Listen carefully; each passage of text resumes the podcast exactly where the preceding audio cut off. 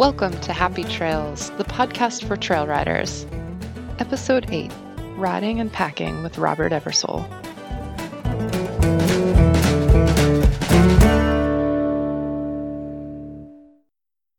Welcome to the podcast. I'm your host, Jess. I'm coming to you from La Grande, Oregon, in the Blue Mountains, east of the Cascade Range. We moved here nearly two weeks ago so that I could attend a 50 mile endurance ride. We chose this area because it happened to be between Bozeman, Montana, where we spent the majority of the summer, and Bend, Oregon, where we plan to stay into the fall. In case you're new to the show, let me explain. My partner Byron and I are full time digital nomads. We live in an RV and bring our horses with us everywhere we go. We primarily camp in national forests or on BLM land, but sometimes stay at horse campgrounds, boarding facilities, or in a friend's backyard. Our lifestyle is challenging but rewarding. Planning where to camp comfortably and safely with two horses requires a ton of research. One of the resources I use is trailmeister.com. This website is filled with state by state information on trails and horse camps around North America. I wanted to learn more about its creator, so I contacted Robert Eversole. Hi, I'm Robert Eversole. You may know me as the Trailmeister. I own the largest guide to horse trails and horse camps uh, in the world at this point, trailmeister.com, T R A I L M E I S T R, the German spelling. Um, but I'm not behind the computer uh, updating the, the website. Uh, you can generally find me trail riding and packing uh, across the U.S. I asked Robert what attracted him to trail riding, and this was his response. Because of women, because women are terrible bad influences, and it's how I met my wife. He told me he'd gotten into horses late in life, basically on accident. At the time, he was working for a financial institution in Ohio and was given an assignment to visit a potential client, a therapeutic riding stable. So I went there, um, you know, on behalf of the bank and one of the volunteers was quite fetching. And I thought if I wanted to hang out with her more, I needed to get more involved with these scary, intimidating, smelly animals. So he began volunteering and struck up a relationship with the cute girl that had caught his eye. As time passed, he decided to take on the role of instructor. That required learning how to ride instead of hanging on like a like a big naked monkey. So now, I'm a PATH registered instructor, so I teach children and adults uh, with challenges equitation. Uh, and I've taken a lot of that into my clinics um, across the nation as well, teaching people how to have a better time on the trail and in camp. His interest in riding grew along with his romantic relationship. Eventually, he married, and he and his wife Celeste decided to make the commitment he took the big plunge and we got a horse. um, once we got the horse, being a, a, uh, good Midwestern boy, had to have a job for it. So we joined a mounted search and rescue unit outside of Cincinnati called the East Fork State Park Volunteer Mounted Search and Rescue Team. What an acronym. Uh, and that's where we started trail riding and I was terrified. It's it's a lot different uh, being out on the trails than inside an arena. I was surprised to hear this and very curious to know what Robert did to combat his fears. He said, uh, "I looked at that uphill shoulder and thought happy thoughts a lot. Uh, I held my breath a lot, which is a bad thing. And in, in the therapeutic side of the house, you know, when I'm teaching my students, when we're afraid because you know fear happens." Uh, we sing, so I'm sure a lot of people on the search and rescue, as well as my wife and many others that have trail ridden with me, have heard some terrible renditions of Itsy Bitsy Spider along the way when we get into tight spots. You know, you, you can't hold your breath when you're talking or singing. Singing makes a nice, you know, tool uh, to get through. But uh, even today, when you, you can tell I'm someplace where I'm not comfortable because I, I have a fear of heights um, I get more talkative when when we're someplace that um, that I'm not real comfortable. You know, if if if it's a nice stretch of dirt and we're going down down the way, you know, enjoying the scenery, I'm generally pretty quiet, just enjoying the view. but when it gets uh, a little bit uh, sporty, if you will, I start talking a lot more. That's my tell, I guess. I'd be a terrible poker player. So heights and exposure are not his thing. What is? Anything with a view, I think, um, or the, the the trail that goes to a great uh, fishing spot. Um, you know, I think every place has something special. Um, you know, those great views, unfortunately, come with, you know, some steepness, which I'm not terribly comfortable with. Um, you know, I, I, like to think of those high mountain passes and, and scree slopes and things like that as the price of admission, if you will, uh, for some really spectacular stuff. But, you know, I, I'm not an extreme rider, and I, and I don't want to be. Uh, nice and mellow is what I enjoy best. Um, I'm not I'm not trying to compete against anything. Um, just a nice mellow trail. Um, more more more is the better if there's a great fishing hole at the end of it. Finding trails that appeal to you, suit your ability, and your horse's level of experience can be difficult. Information can be sparse or hard to find. So I asked Robert how he finds places to ride when I'm looking for new places to ride, not only do I care where it is, how many miles of trail, what's the camp like, you know, I want to know what the road in is like. Um, like a lot of people, or maybe it's just me, I, I, I have a I have challenges backing my trailer. Uh, I am not a good trailer trailer backer at all, and so wee tiny tight turnarounds are not pleasant for me. Uh, I get migraines when I try to maneuver the trailer in, in tight spots. My wife is much better at those things than I, but you know, I I want to know what's the road in like. Am I going to be able to turn around easy? Is there water, especially when you're camping? You know, my mules, horses in general, you know, when they're working, they're drinking, you know, 10 to 15 gallons of water a day, and that's a lot of water um, if if you want to try to carry it, you know that's very limiting. So most of the places that I go, I make sure that there is water, either you know good streams or, or pumps or what have you. Some of the other things that I look for are is the area used a lot. Um, I'm not. I, I like to pretend that I'm the first guy that that's seen a stretch of trail. So if it's really hectic and busy, maybe I'll, I'll pass and find someplace else. So a lot of that secondary information about a trail area I think is really important. I want to find good trail maps of an area. Um, I don't like surprises, so I kind of want to know what's the terrain like. I'm I'm not comfortable where it's really steep and rocky and exposed. So if that's what the uh, the terrain is like, again, I might find a different place to go. Um, so there's a lot of different things that I look for in a new riding place before I ever load the trailer. I think a trail ride begins well, well before we load the load the ponies and, and head out the uh, head out the gate. And a, a great resource to find that information is trailmeister.com in my very best uh, radio voice there. Um, yeah, I I created trailmeister.com. Good heavens, over a decade ago. Now I feel old. Um, when we still lived in Ohio and rode, because at the time I could not find good, accurate information about different places to ride, and I felt obligated to drive the car to these new areas just to make sure that could I get my trailer in and out? Is the area really welcoming to horse use? Were the trails appropriate for what I wanted to do? So, like I said, I, I, I felt obligated to take the car and drive to a new place first just to see if I wanted to go through the hassle of loading the horses and going there. And quite frankly, I thought it was was crazy to have to do that. Uh, I really wish there was another resource that I could have used at the time because creating the database for this has been just a huge labor. It's a ton of work.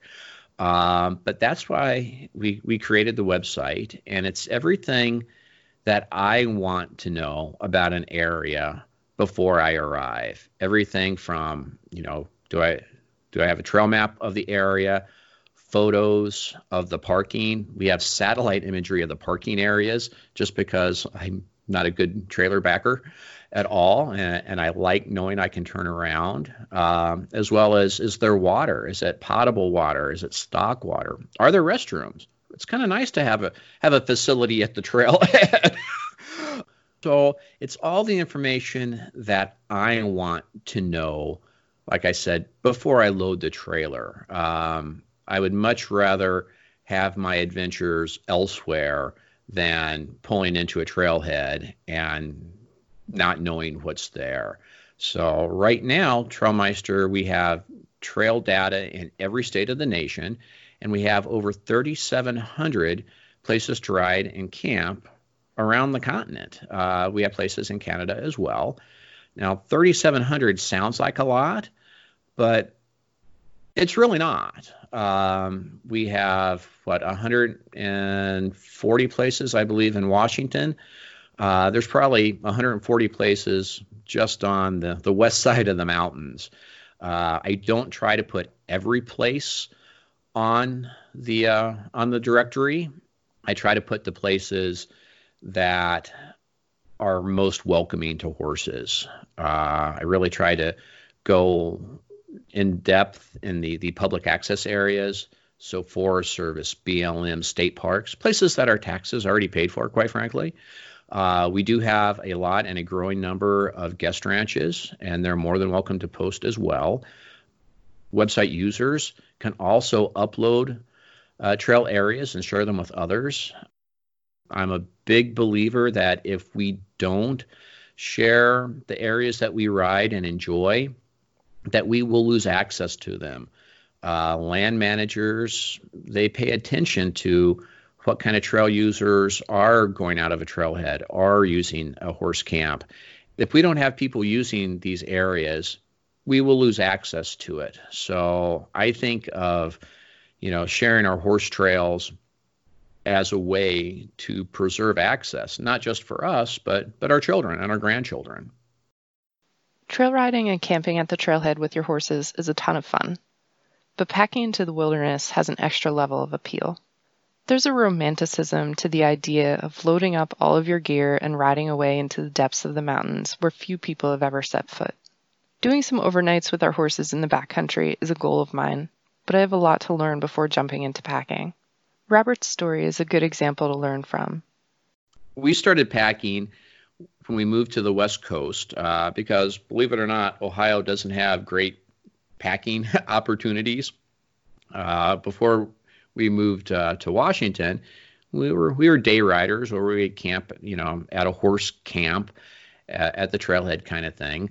But when we moved out to Washington and really started exploring, you know, capital W wilderness areas, seems like the places that we would stop for lunch were places with great views, with wonderful vistas, and uh, and I think a lot of us, you know, tell ourselves when we're at that at that break, you know, it'd be nice to stay here for a little bit. And that was really kind of what got me into the packing side of the house. Prior to, to packing, we would go in off of our riding animals into a wilderness area and just pack what we needed, you know, for a day, tops two, uh, off of riding animals. And, and that got us out there, which was wonderful. The transition from minimalist saddlebag camper to full blown packer came on because of a hunger a hunger for real food and a comfortable night's sleep. Um, so I guess the short answer to why I, I started packing was I wanted to eat better. I guess that's pretty bad. you know, freeze dried boiling meals and sleeping in a hammock. Uh, I wanted to live a little bit better. and, and eat a little bit better. So, with going to the packing animals and, and having a dedicated animal to bring camp and food, we could enjoy ourselves a lot more. So, how should somebody get started packing with their horses or mules?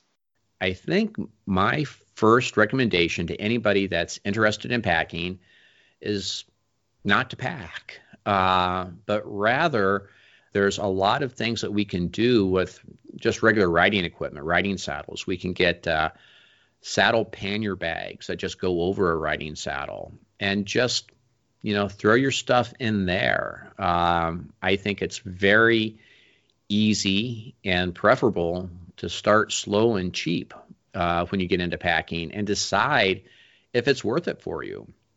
Uh, I've come to believe that when you're packing, taking an extra animal isn't an extra animal's worth of work, but it's three extra animals worth of work because I have to worry about their feed. I need to worry about containing them, keeping them healthy and safe and happy.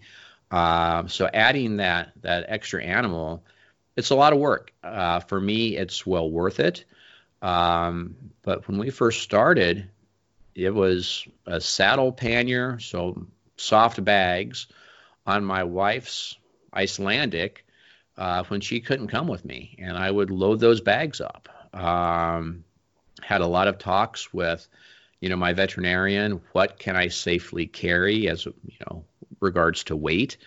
And then I, I ran into the Backcountry Horsemen, uh, fabulous group. Uh, their name, I believe, lies in two ways. Most of them are front country riders, most of them are women but the amount of information this organization has is incredible. Um, so I started going to their meetings and talking with with their packers about how to do this safely and efficiently. Um, I'm no extremophile, um, and I want to have a good time and be safe. Um, so I learned a lot from the backcountry horsemen along the way um, it's it's to their credit that I'm doing what I'm doing right now in regards to packing. Byron and I only have two horses, and no plans to get a third anytime soon. I asked Robert how someone like me could do a backcountry trip with two riding horses. Packing is dependent upon having a, a spare animal, and probably at, last time I, I checked the data, 80 to 85 percent of horse owners only have their riding animal. They don't have you know, the, the spare critter hanging out, um, you know, in, in the barn because spare critters are expensive. And I certainly didn't, uh, not at first. So if somebody wants to get into the backcountry without a pack animal, the good news is you still can. Um, Celeste, my much, much better half, and I, we went into many wilderness areas off our riding stock for years before I, I took the splurge and took the plunge into uh, a, a, regular pack animal. Now, when you go off your riding stock, um, it becomes a little bit more complicated because we want to give our, our horses uh, the fair deal, if you will. And so we want to reduce the weight that they're carrying as much as possible. Uh, anytime you're asking your animals to do anything, weight and volume are are the enemies. Um, I think everyone uh, listening can agree that uh, the cavalry of old actually used their animals, and their animals were in shape, as opposed to most of us recreational trail riders. Um, and their rule of thumb, no, not their rule of thumb, their rule was they would ask their animals to carry no more than 20% of their animal's body weight. And for the sake of math, I'll say the average horse weighs thousand pounds. 20% of thousand pounds is 200 pounds. And that's all they would ask that animal to carry. And that includes not just the rider, but the saddle and everything else.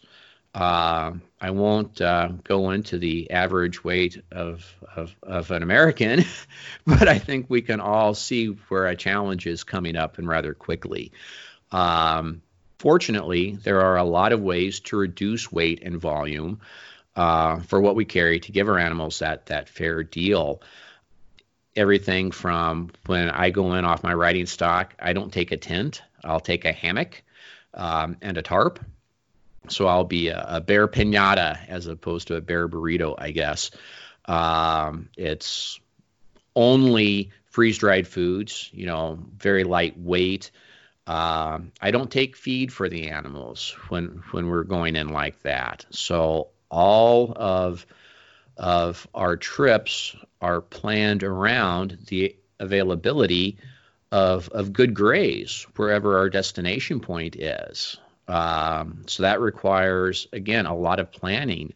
Along with that planning, I got to know where water is. So I need to be talking to the local backcountry horseman group, um, the local land managers for my destination for information on is water going to be available at this time of the year? Or will this does this um, spring dry up in the summer? That type of information, you know, uh, as well as being able to read a, a topo map of the area when you're going in off your riding stock. It, the planning is a lot more involved because you have to go lightweight and low volume on everything. Just like I said, to give your animal the, that uh, fair deal and to make your margin of safety that much greater.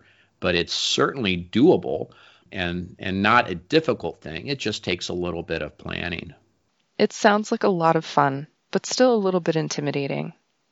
There's a lot to think about between your needs and that of your animals.